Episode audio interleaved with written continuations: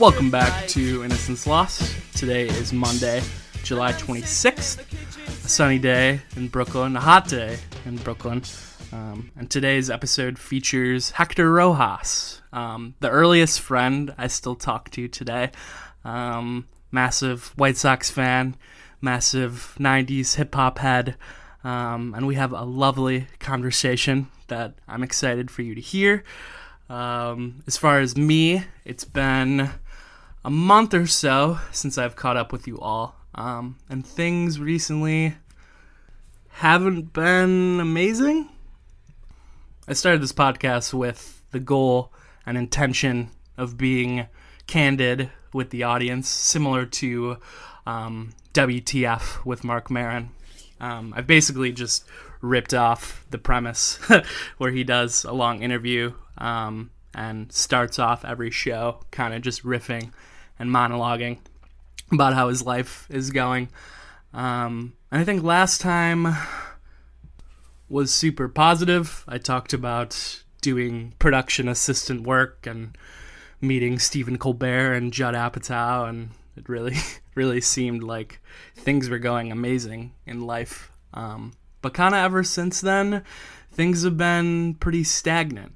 I would say the honeymoon phase of being in New York has worn off, and some of the problems with mental health I've dealt with the past couple years have come back strong. And there's been some dark days recently, and I'm working hard to get out of this pit. A few weeks ago, my therapist told me that she was going on maternity leave. Didn't give me much of a warning about that, which was a little annoying, and I've been working to try and find a new one. I saw some guy last week who was horrible, and I left the session feeling worse than I went into it, which is never good.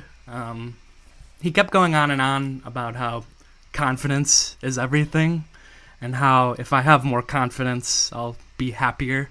And he went on this long tangent about this friend he has who is 300 pounds, and he told me that this friend picks up more chicks than anyone he knows, and he told me just to be like that guy and smile. So that was my biggest takeaway from the session, and that just didn't work. It didn't make me feel good. So back to the drawing board on that. I've been worried about money.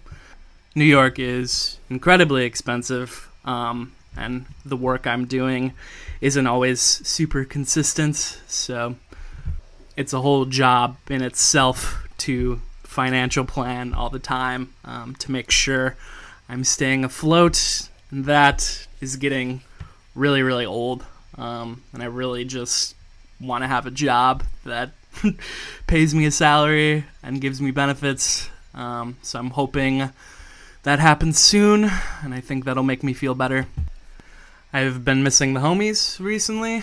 It was nice being in Chicago and feeling similar to how I'm feeling now, and just being able to hit up our group chat and hang out with someone, but I just don't have as strong of a network here at the moment, which was inevitable, and I knew it was going to happen, and just have to work harder on making friends, I guess. So all in all, just unhappy recently, and I've been trying to do things that make me happy, and it just hasn't really been working. So it's just one of those times in my life, and I thought it was important to start off the show bringing that up. Like I said at the top, it's kind of the point of this thing, is to be therapy for me, and I don't have a good therapist at the moment, so Innocence Lost is it. But it was nice waking up this morning and having some coffee and watering my plants and putting the final touches on this episode with Hector Rojas. My friends and family are what keep me going, and I love you all. I really appreciate all the support from this thing. I'm going to keep doing it, and I hope you enjoy this conversation. Rojas really gets me at the end with an April Fool's joke. So listen for that. Yo, enjoy. Microphone check 1 2. What is this? The five foot assassin with the roughneck business. I float like gravity. Never had a cavity. Got more rhymes than the one that's got family. No need to sweat Arsenio to gain some type of fame. No shame in my game, cause I always do the same. Styles upon styles upon styles is what I have. You wanted just to fight for what we met a long time ago. Back when we were elementary school. Elementary school. Anderson Elementary School. Dude, the best. Or did you always live at your house in South Elgin? Or? For the majority of my life, for the first 4 years, I lived in Elgin, Illinois. Mm-hmm. But then when I was like transitioning from kindergarten to first grade, you moved to Anderson. So pretty much, I'm just going to say I lived in South Elgin my whole life. Like 2 years of her. I didn't have like, maybe not even 2 years, like a year of memories at my old house. And then the rest of my life is in this house now. So right. And your house is, it's cool. There's, like, hella land. And, like, is it called kind of like a ranch style? Is that, like, the vibe? Yeah. Mm-hmm. Exactly. Yeah. Good amount of land, some animals. Yeah, it was always fun driving up the driveway to pick you up when I was younger. Not so many animals there anymore. Mostly just a horse barn now. Right.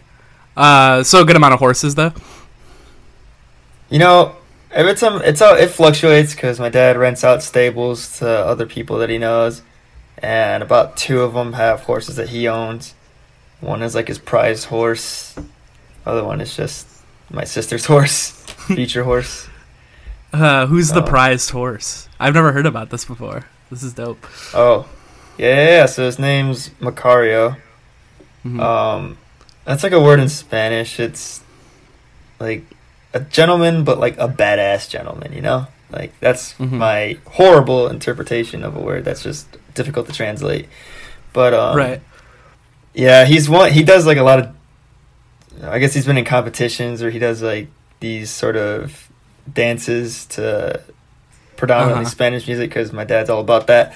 So, yeah. He has like hella ribbons just like hanging, like just for like I guess the flex. And there's a point where he was worth like, man, I don't know if I want to say it, but a lot of money.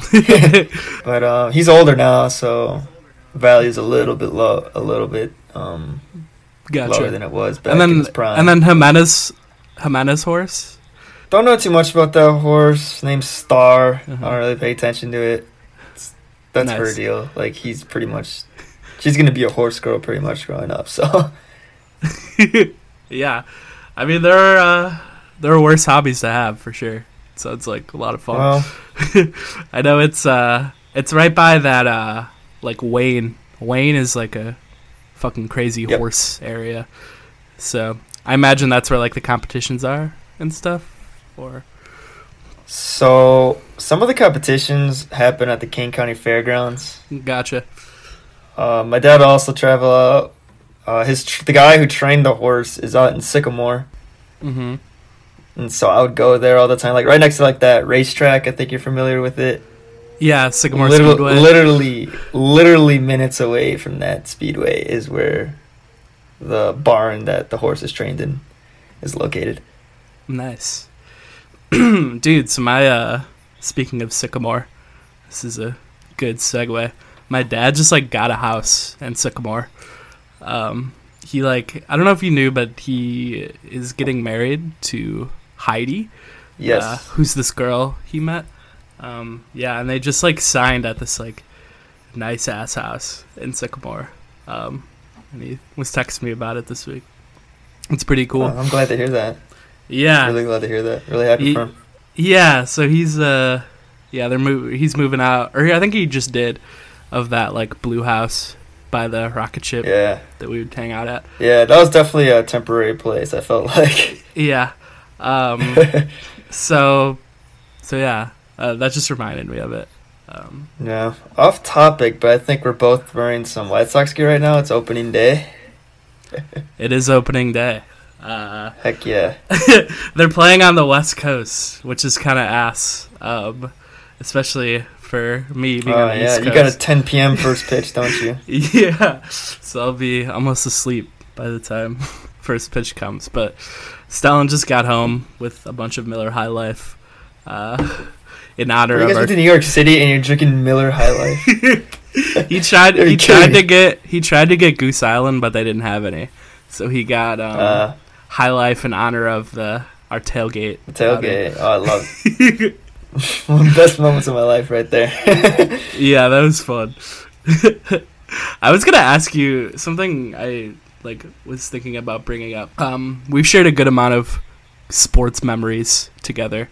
Yeah. Can you recall a favorite game? So the one that I will always be so, I don't know what the right word is, prideful about being at, was it 2013, 2012, 2013 NBA season. One of the years the Miami Heat won the NBA Finals, and they went on that crazy winning streak, 27 games it was. Yeah. And so it's our high school spring break. And I pitched the idea to my dad, hey, let's go see LeBron. We have to. He's in his prime right now. And so my dad, just him and I, he's like, yeah, let's go. So, tickets for that game were insanely high priced, but we paid about $300 for two tickets to the upper decks, because we're all the passionate fans are. So we're out there with some goons.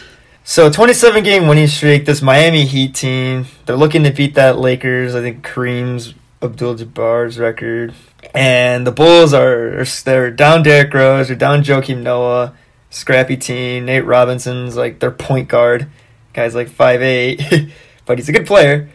And at the United Center, they end that winning streak, and that was just one of the most electric games I've ever been to. It's the only NBA game I've ever been to, but man, it felt like I was in the NBA Finals there. It was just crazy. Wild. That's awesome. Yeah, I remember that. Now that you say it, you were hyped for a long time. Yeah, I kept the ticket for the longest time. I don't know where it went, but you telling me that story had me thinking of mine. And I think if I thought about it a little more, my answer might be different. Maybe, I don't know. But I'm thinking about the Paul Konerko game.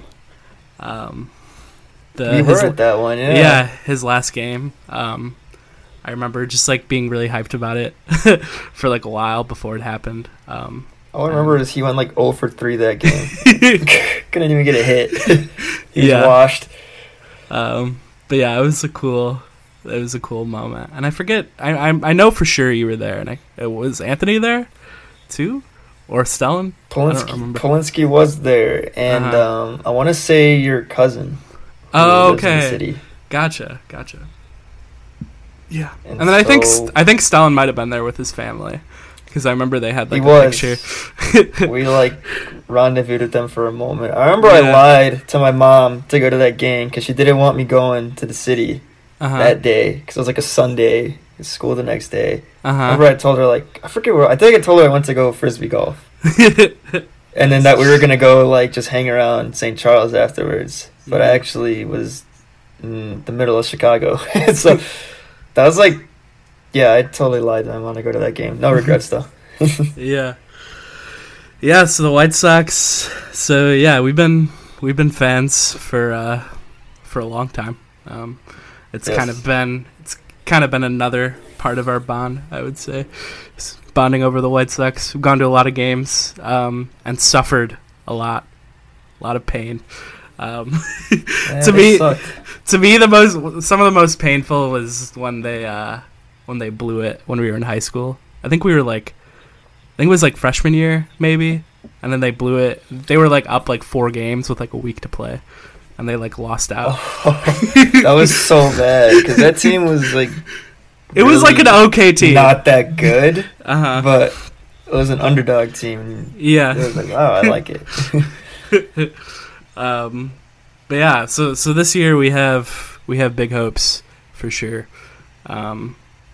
The Eloy injury sucks for sure. Man, I was pretty mad. I was pretty freaking mad. Yeah, because he could have led the league in homers, no problem. a 40 home run potential guy just out for the year. Like, what the heck, man? Yeah. I think for just some head ass shit. Though. I think we will too. I think the Eaton acquisition will help. And then once I think what's his name's hurt. The other Adam Engel. I think he's hurt right now, but it's not as bad. He's hurt. But yeah. I don't know. I don't want to count my chickens before they hatch, but if they get to the ALCS, I think. Oh, I'm all in World Series. I don't know if you saw my Snap story today, but yeah. It was me saying, opening day, White Sox World Series bound, hashtag FTC. You know what that means? What? Fuck the Cubs. Fuck the Cubs. Yeah. That's nice. Yeah. Yeah. So I'm hoping, man. I'm planning. I got on that. Yeah, I'm glad you brought up the MLB TV shit because I hopped on that, and it's nice for the outer market for sure. So I won't get any blackouts or anything. Exactly. Yeah. Time and money for girls covered with honey. Till I aspire to be as cunning. Feeling a rock and a roll of B-sides, D cup. Order the quarter deluxe. Why don't you wait? Come on, mine is kind of blowing like an oil projector. How you get up to get the Jimmy? Protect the wet, preserve and work. And exploded. She woke up in the morning and her face was coated. Buddy, you study. The man on the mic. Do what you like. Cool. So baseball. We talked about horses as well. I brought up horses because I think we were just kind of starting to talk about where you grew up. Oh yeah, You grew up in Elgin and then South Elgin for the most of your life, and then you went to, and then we met at Anderson. Yeah. Yeah. I don't even remember our mascot was what, that fox. Yeah, the Anderson fox. Yeah. And yes. We would go to Teco of the Woods. Like every month. Yeah, that was a highlight going to those woods. Other than that, don't remember anything. Elementary school was far too long ago at this point. It was happiness because we were so naive to the world. Yes. Yeah. I brought up a story. Liam and I were talking about our favorite albums, I think we were talking about our favorite albums and then, the first albums we bought. And I told the story about how I bought my first album at Mini Economy in 5th grade. And you're, one of the only people that would know that reference. Mini Economy. Yeah. Mini Economy was dope. So, yeah, we went to the same elementary school. But then I would say our bond formed when we were in middle school. Because we both kind of got fucked by the school boundaries. The school boundaries, yeah. All our friends went to one middle school, and then you and I went to the other. Yeah, so I think that that was just a natural kind of thing to happen. And then we started hanging out, and then we met all the other boys in middle school. Do you have any early memories of the formation of the squad or? I don't know. Yeah. So I vividly remember that 6th grade we didn't hang out with them at all. It wasn't until 7th grade when you and I finally kind of found our niche at Redling Middle School. Yeah. The first one I talked to was Udesh, and we played a game of zombies after school. Uh-huh. And then I never played zombies. I just played multiplayer. So you guys were telling me to get Jug, and I didn't remember. I didn't even know what Jug was. I was like, what are Jugs? I'm like, I thought you guys were talking about titties or something. I'm like, what are you guys talking about? And they're like, no, then you show me. And then, I don't know. Even though it's just over voice, I knew Udesh was a cool guy. I could, hang around with him. So then naturally just met Udesh in person, and he's around the other boys like Paris, Marco, Mitt at that point in time, and then just naturally formed. Yeah, and then eighth grade is when it fully blossomed, and I don't know, there's Joe, and then there's Ferran sort of hanging around, and then it was it was a good group, man. Rogman was in there. So definitely Xbox was a big thing. That's what Liam said too. It's like what he remembered. Well, I think, yeah, the thing with that is just, you know, we couldn't drive, and we all lived in, like, different neighborhoods, so, you know, just the technology that was available to us at that time, we were able to take advantage of that to keep in daily contact, which, man, it's pretty cool. Yeah. Probably played too many video games as a result, but it was... Yeah. I was talking with someone about, like, what would happen if we were our same selves, but, like, COVID happened when we were in, like, middle school. Like, our gaming would have been, like, fucking insane. Like, it was already pretty fucking insane, but I think if we, like, literally couldn't leave the house to, like, play sports or frolf, we would have just game 24/7. I really can't say for sure what we would have done, but I'm not gonna say that wouldn't have happened. Nice. So then high school happens. Any fond memories of high school? I actually hated high school. I don't like to think about it. Me too, kind of. Yeah. Yeah, it just was not... I just don't have many positive... I just kind of got through it, you know? Something I had to do. Yeah. I did it. Did some things in between. And then I moved on to college, like, you know? Yeah. And you chose K-State. For what reason? Well, as we mentioned before, I kind of grew up with that animal background. Mm-hmm. So, you know, me, I'm just like, oh, there's veterinary science. That's something I really want to get into. So I looked at schools, and I was pretty selective with it. I was really only looking at schools that had a vet school on their campus, and there's actually not a lot, just like the Big Ten schools and Big 12 schools and few as like other schools, but for the most part there's like around 30-ish schools that have a vet school. It's a very, very small amount, which is why it's so competitive to get in. K-State was not my first choice. University of Illinois for sure was. Like, that was pretty... I was pretty much, like, since sophomore year of high school, I was like, that's where I'm going to go to college. Then you become a little bit older, and you realize, oh, man, you gotta pay to go to college.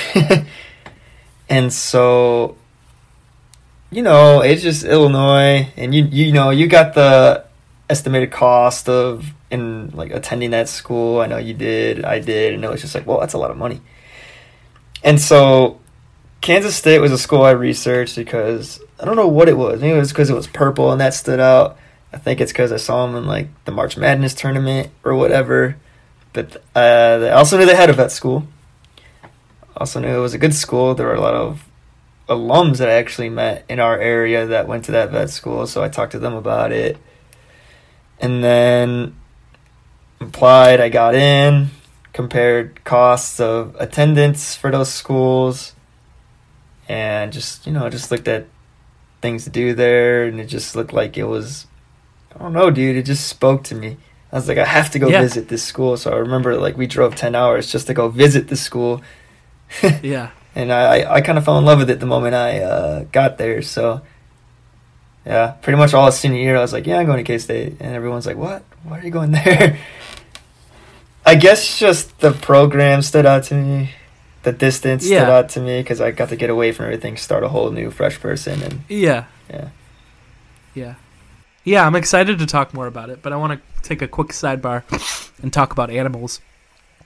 Would you say, was there like an age where you kind of realized that you really fucked with animals? Or do you think it was just always kind of ingrained in you from your parents? Probably around like 4th grade is when I was like, hey, I'm pretty good at this, you know. I was like, I kind of like this a lot. I always was really into science, and as a little kid, paleontology, which is basically the study of I want to say like fossils and stuff, dinosaurs and all that, for just so I could just to be simple with it. That was what I was like always like, oh, it's awesome, you know. But then like I don't know, you know, they're dead. Can't really dabble much in that besides illustrations and film. So animals were alive. They were there. You can interact with them. And so that still involves a lot of science. So I just... Yeah. That was kind of my thing growing up ever since I was in 4th grade. And you knew right away in college that you were going to study that, correct? a lot earlier than that. I want to say right before middle school, and I was like, yeah, that's what I want to do. Wow, that's awesome. Yeah, and you're still studying it today, so that's like obviously a big passion that you're super good at. So that's awesome. Yep, just stuck with it. Kind of changed our focus. At first, I wanted to be like a practicing veterinarian. As I got older, I was like, that's kind of not what I want to do. So now I'm focusing more on the research side of veterinary medicine. Right. And how's the schooling going right now? Dude, I feel burnout for sure. Mm-hmm. And it's especially increased seeing you guys graduate, move on to the next part of your lives, and I'm just still in school. And it's graduate school to me is more like a job than it is school. For sure. I think a lot of people will tell you that because, you know, school is undergrad is just you go to your classes, they teach you some shit, you remember that shit, and then you regurgitate that shit. And there's just so many classes you take that it's just you don't have time to really focus on like the specifics. You just got to learn it because if you fall behind, you're going to get left behind. Graduate school, you take less classes, so I take 2 classes a semester. So you go really into depth on them, like you really hammer it hard. And also I'm a graduate research assistant, so I have multiple research projects that I work on throughout my study. That's helping fund my education and also get paid like a biweekly stipend every month. And so that's pretty much my job. Yeah. So it's a job. Yeah, you're working at it from 9 to 5, and then I imagine you still have homework too, or not as much. So that's the thing about grad school is that you got the 9 to 5 grind. And it's different for everyone. Of course, there's sometimes where I have to work after hours. But the 9 to 5 grind, if you're focused enough and disciplined enough, that's all you really need to do for the day. So I find that I have more free time now than I did as an undergrad, believe it or not. What is free time in Manhattan usually equate to? So I like to say that right now I have like the 3 G's going on in my life. So I have grad school, gym, and girlfriend. That's the 3 G's going on in my life right now. Kind of have to split between the 3 of those. Yeah. As long as you're doing all 3 and as long as they're all working, then synergy. And so I also hang around with a lot of my friends graduated already, but the fraternity's still around, so I hang around with those guys somewhat. Yeah. Nice. That's kind of what I was going to ask about next. So when I think about you, I think of someone who, so you just said like you went really far from school to start a new chapter of your life and a new journey. And I look at you as someone who really, I don't know, I just admire it a lot. It seems like you went to school and you really grew up, and you really like found your people. And you seem more comfortable in your skin. And I feel like I attribute a good amount of that to the fraternity you joined. If you want to talk some about that.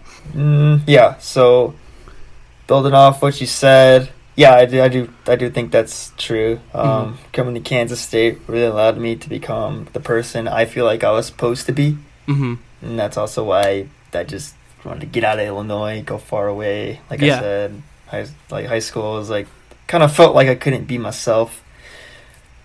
The fraternity was not exactly the only thing that allowed me to kind of blossom.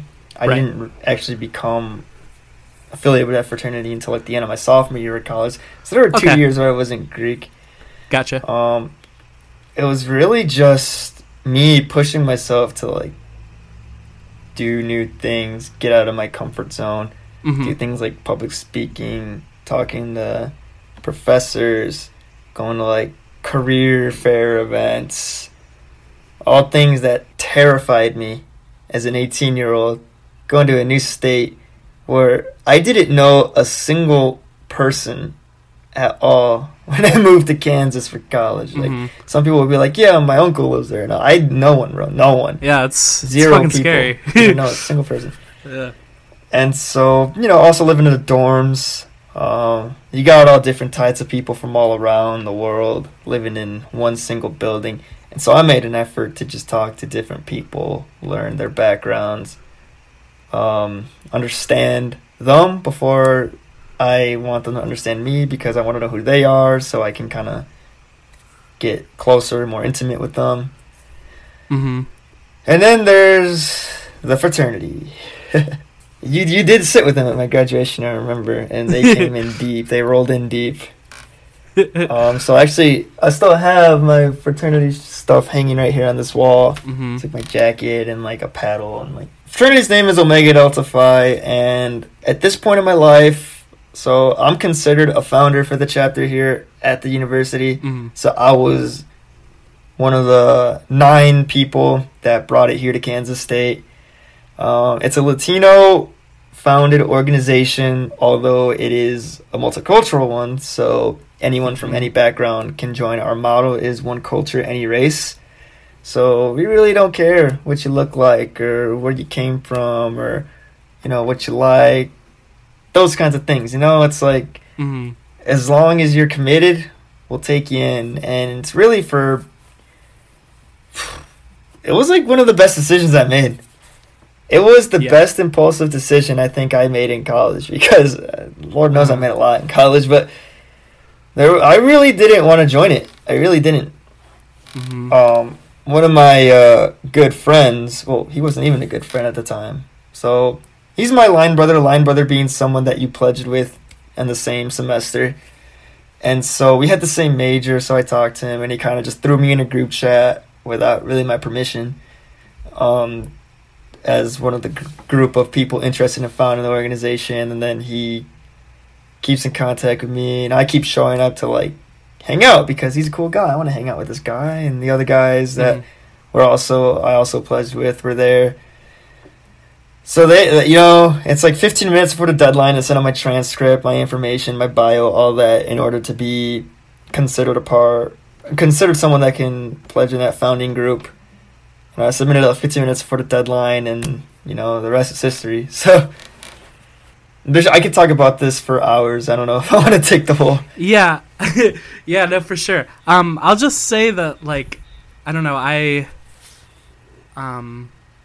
have an interesting just relationship with Greek life in general. I joined a frat, and it ended up not working out.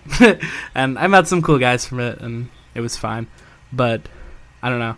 My frat was like whatever, but I don't know. I've heard so much shit, so much negative shit about fraternities.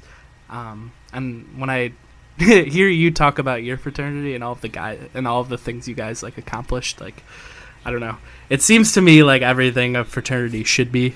Like you join up to group up and just like fuck shit up and like all be really successful.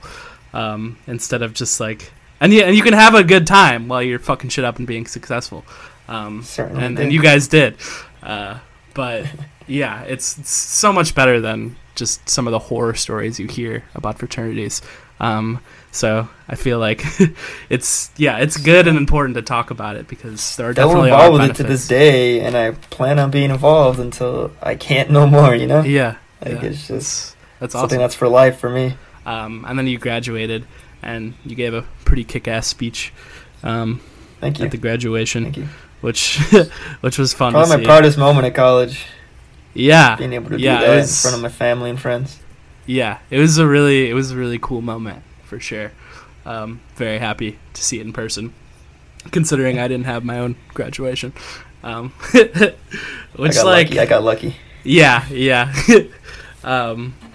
But. I don't know. The one graduation I did get to attend was yours, so that was pretty cool. It was awesome seeing you there. Yeah, and then graduation happens, and you go right into your grad school program. Literally a month later, yeah. Yeah, and you're rolling. How long are you in it for? So To get my doctorate, I probably need another 2 to 2.5 years. The timeline's not exactly set in stone yet. It really depends on how I progress on the dissertation portion of it, which is basically, you know, my research projects.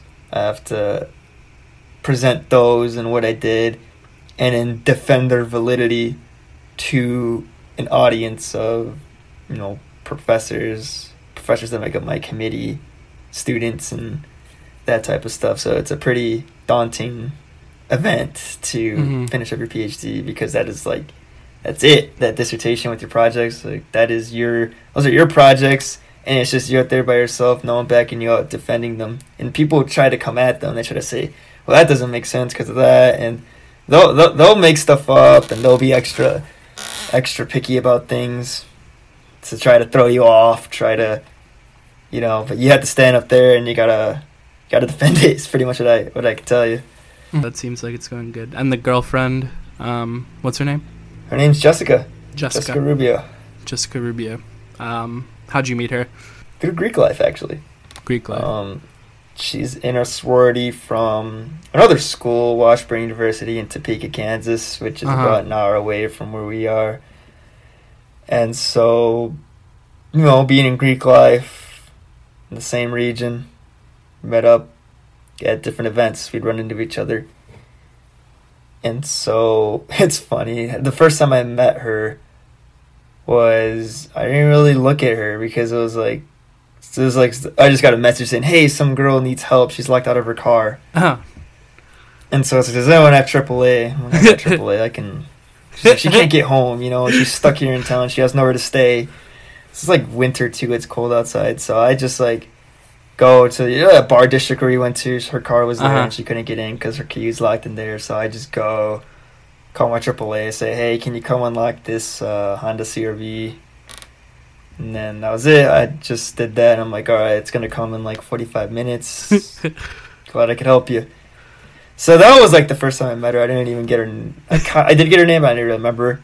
And then, like the following summer, one of my brothers from my fraternity, he had a birthday party, and his girlfriend hosted the birthday party at her house. And so, you know, fraternity guy, sorority girl, they're gonna invite their groups of friends together, and then they're gonna commingle. Right. And so, you know, he invites me, and his girlfriend invites her, and we meet up again. And then that was the moment where I think, like, we started, like, seeing each other a little bit differently. Well, that seems like such a good, I don't know, that's such a good origin story. It's organic. It's very organic. Like, and, like, it's, like, such a good, like, oh, here's this guy who, like, was so nice to me that night, and it worked out, and then just so happened to end up like working out. And so going back to that, she's like, I owe you like a drink for helping me out that night. Yeah. And so the plan with that is like, I don't know, we're gonna hang out like a group again like that, and she'll just get me a drink. But then that never happened. And so I guess, you know, we just decided to do it, just her and I. It wasn't supposed to be a date, but it was just her and I hanging out.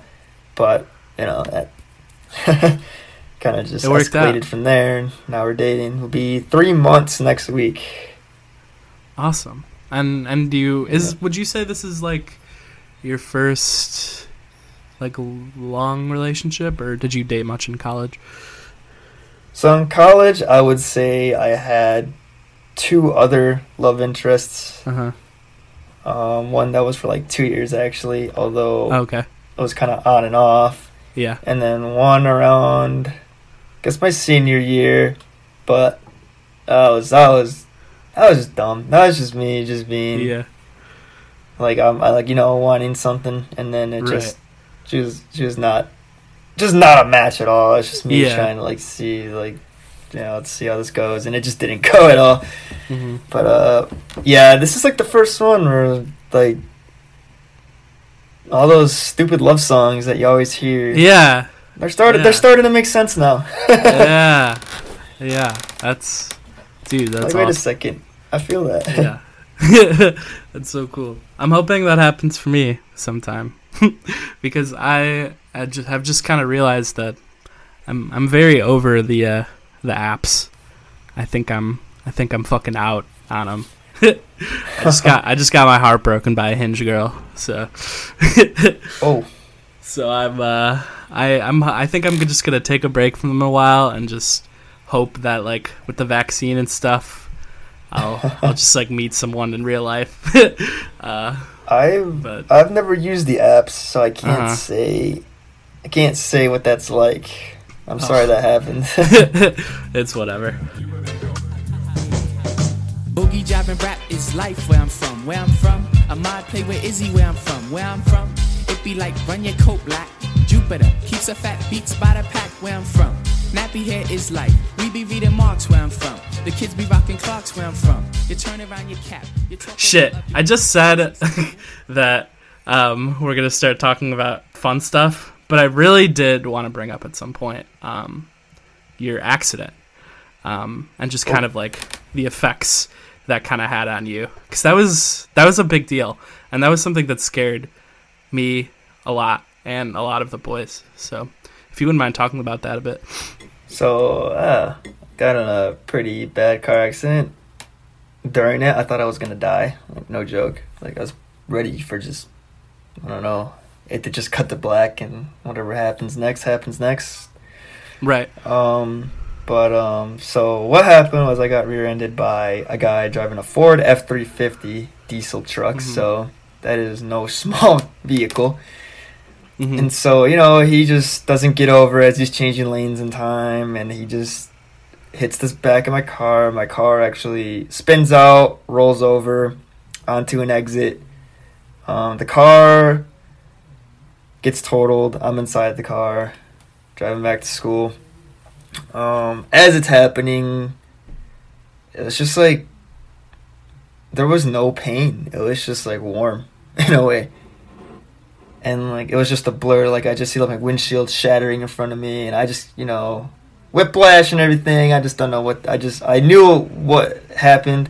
I didn't know it was going to happen. I had no control over the situation.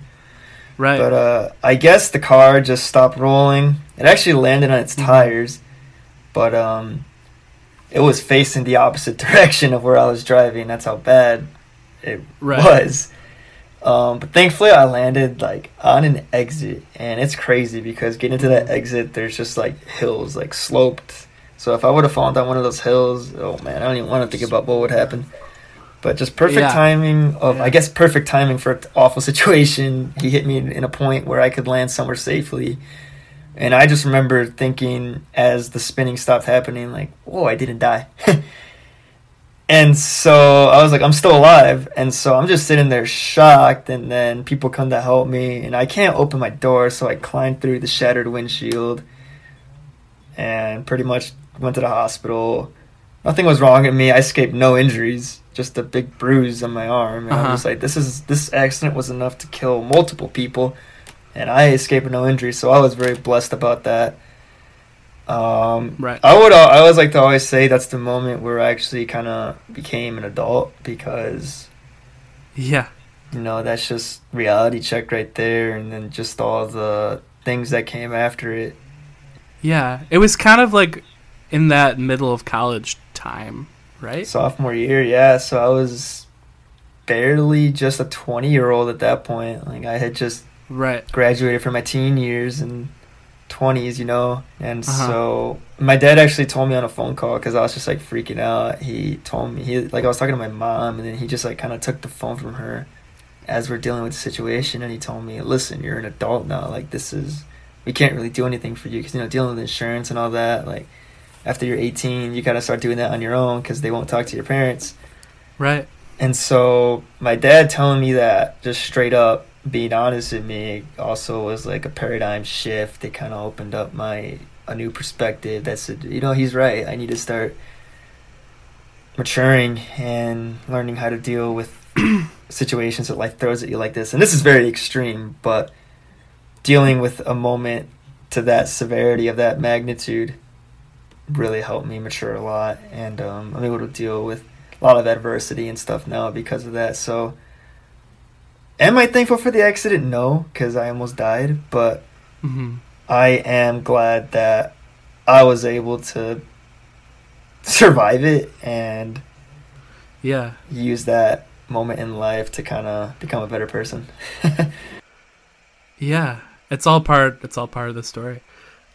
Thank you for sharing. That's I mean, I remember seeing the picture and just like losing it for a second. I was just like, holy fuck. Like, thank God he's alive. Like, that's like, it was crazy.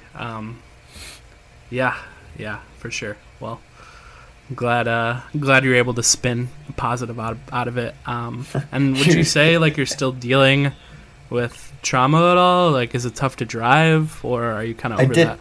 I did for about a year. For a year, it was absolutely miserable to drive.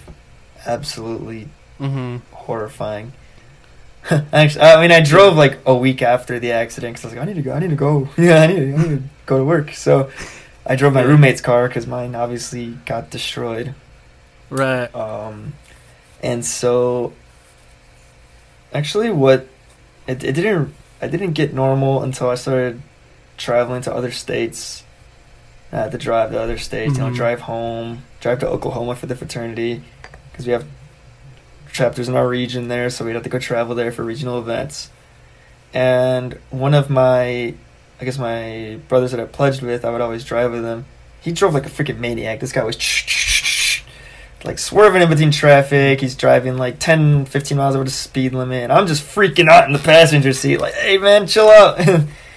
And then, I don't know, I guess just seeing him do that, and then, you know, us getting there safely, that kind of eased me a little bit. And then just continuing the drive, you know, time heals a lot of things, and that's one of them. So I was traumatized for about a year driving. Like, dude, I hated driving. And that's why I would always, like, you guys would be like, who wants to drive us to, like, this? And I would always, like, just kind of, like, walk away from the group so you guys wouldn't, like, volunteer me.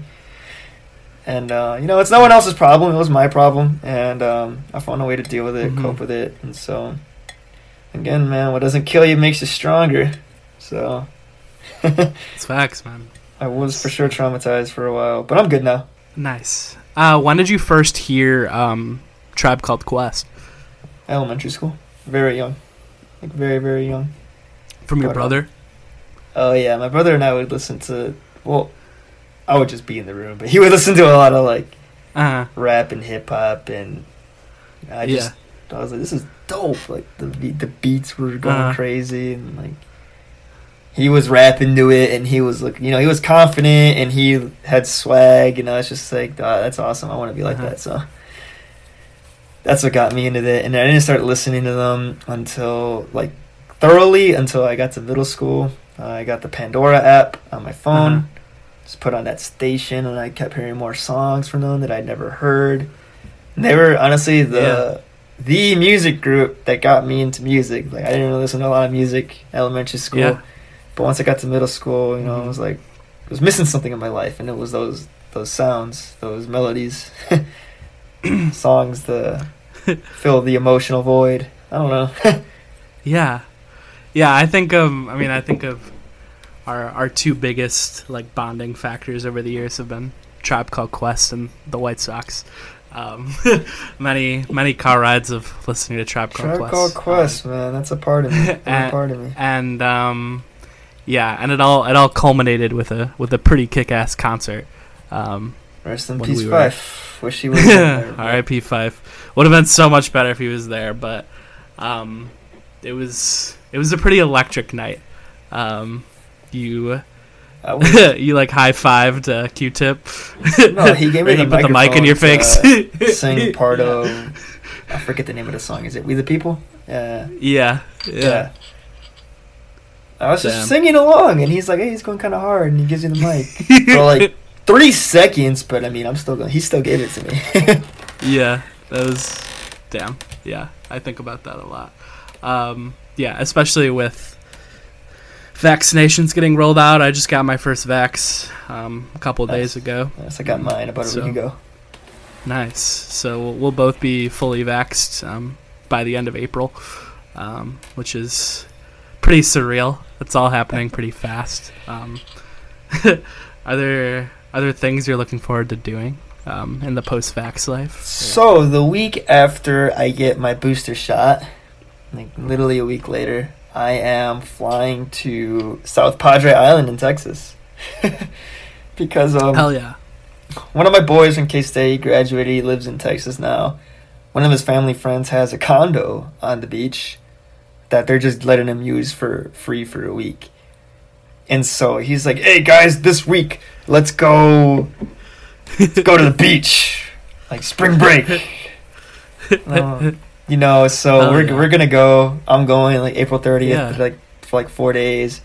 We're gonna go on the beach. All the boys that graduated, so we're all like in different places right now, but so we're all gonna meet up again. Dude, that'll be awesome. I'll be honest, I committed to it before I even got my first shot of the vaccine. Had no idea my booster would be the week before. Out perfect. But that's how life works, you know. Yeah, yeah. Hopefully you're. So it's a week after you get it. You're going. Yeah, exactly.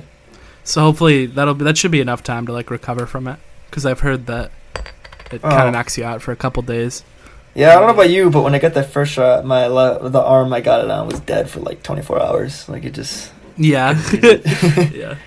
Just couldn't move it. Glad it wasn't me. Just me. Yeah. I wanted to bring up... in the last... When I brought up Tribe, I was going to bring up, do you have a favorite hip-hop album? Do you have one that comes to mind as, the one you've listened to the most or has given you the strongest emotional impact? Got to be Midnight Marauders. It just has to be. It has to be Midnight Marauders. I like Low End Theory, but I like tracks. I don't necessarily like the whole album. Midnight Marauders, I can listen to start to finish with any problem. Yeah, no skips. Yeah. Yeah. For sure. Yeah, that's a fucking great one. I still years later. It kind of got me through college now that I'm looking back on it. Really? But that's kind of how I was in high school. Yeah. Well, I was going to bring up an album, the Digable Planets record. Oh, yes. I forget what it's called. Yes, yes. It's shitty that I don't know the name of my favorite hip-hop album, but it's a long name. I'm going to look it up. Reaching a New Refutation of Time and Space. Yeah. Very good. That is good. Yeah. That's a good album. I respect you for that one. Good. Yeah. I mean, blends the jazz and the beats and the samples so well. It's great. So, yeah. 90s hip-hop fire. Still listening to it. That's always been a big mutual interest of ours. That I thought I would bring up.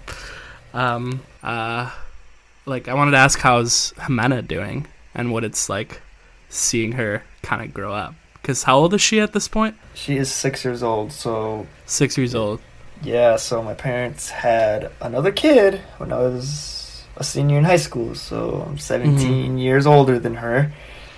Very interesting situation, but Jimena's awesome, man. I think about her all the time. I'll find myself just pulling up old pictures of her just to remember how she looks. Not remember how she looks, but just to get that feel back when I'm with her.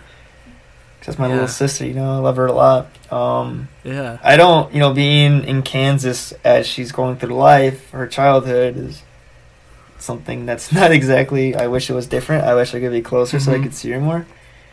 So every time I see her, man, she's growing up every time, and she's talking, and she just keeps growing, man. It's great. It's just, she's growing up so fast. She's really gonna be 6. Yeah, it's crazy. I remember when it happened, pretty. She's been a baby, but now she's finally becoming her own person, so I'm just excited to see what that's gonna be like. This is a whole new... Yeah. That's so cool. How are your parents doing with it? Are they enjoying raising her? Yeah. I think they're kind of glad, because my brother and I moved out of the house, and so they would have been bored. So they're just like, she's a joy of life. And then, obviously she's a very fussy girl. She's a drama queen, and she's kind of spoiled, so she likes to get her way, and that can drain them a little bit. But at the end of the day, it's all love, And so, yeah, she's a spark in all of our lives, I'd say, especially theirs. Because it's a little girl. They had 2 sons. Now they have the little girls. So Yeah. It keeps them going, I think. Yeah. Yeah, that's really cool. Yeah, I'm happy to hear that. Cool, man. Well, anything new in your life? Any new hobbies? Anything you've been watching or listening to? So I've actually been starting to go to the gym once the new year kind of started. The third G. Good full circle. Yes. So I've been doing that with another guy who I'm in graduate school with, and then one of my fraternity brothers who just hops in with us. And so, you know, I wasn't feeling myself. I was like, you know, I would work out a lot in my teenage years, but as I got to college, that part of me just went away because I was focusing on other things. And, you know, I achieved those things already, you know, at a point in my life where those accomplishments have been done. So it's time for me to start focusing on myself a little bit. So I've been going to the gym. That's kind of my new hobby I picked up. I go about 4 to 5 times a week. My ultimate goal is to gain weight with it, like healthy weight. Right now I'm around 180 pounds. I've never been 180 pounds in my life. I've always been a pretty thin dude. But that's... You know, I'm seeing the results. They're very tangible, and so yeah, you look good, man. I mean, it's just via Zoom, so I can't really tell, but you're looking good. Thank you. I'm still slightly involved with the fraternity. As an alumnus, a young alumnus, I kind of am part of the regional board for our region, so I oversee some things. Help them out, give them advice. Yeah. You're going to say something? And then, and what do you normally do with your girlfriend? With Jessica, yeah. So, her and I like similar things. So she likes to, I guess the first thing we did was we got a drink. She is a girl that likes beer. Get you a girl that likes beer because it makes everything so much better. I agree. So I like to go to the brewery a lot, and you know, she has a crazy knowledge of like different types of beers. It's huge. So I'm learning from her about just all that kind of stuff. Nice. Her and I, you know, with COVID and everything, opportunities are limited. So you know, we're only 3 months into the relationship. We're still learning about each other, and so we'll spend time like in my apartment. She lives with her parents, so I don't get to go see her as much. She usually comes to me. Right. We're both, you know, she's in her last year undergrad. She'll graduate this May. So we'll do college stuff together. Like we'll study together or watch a movie. Or, she's met a lot of my brothers here on campus, and you know, it instantly clicked. Like she's just the best, man. And like, nice. I can do anything with her. That's the thing. You ask, what do I do with her? And I'm like, I do pretty much my normal life. And she'll be a part of it. Like she also, dude, I took her out disc golfing, and she, you know how you take a girl disc golfing, she sucks, dude. She goes, she throws that thing, bro. I'm like, what? She's like, oh yeah, I used to play, bro. I'm like, I found my wife. I'm like, I think this might be the one. You know, like I know it's soon, but like I feel comfortable. Hey, if you know. That's I hope. Hope all the best for you there. But awesome. I haven't really told anyone. But you know, made some decisions, and I'm gonna have a kid at the end of the year with her. You're gonna have a kid at the end of the year with her? No, I'm just kidding. April Fools.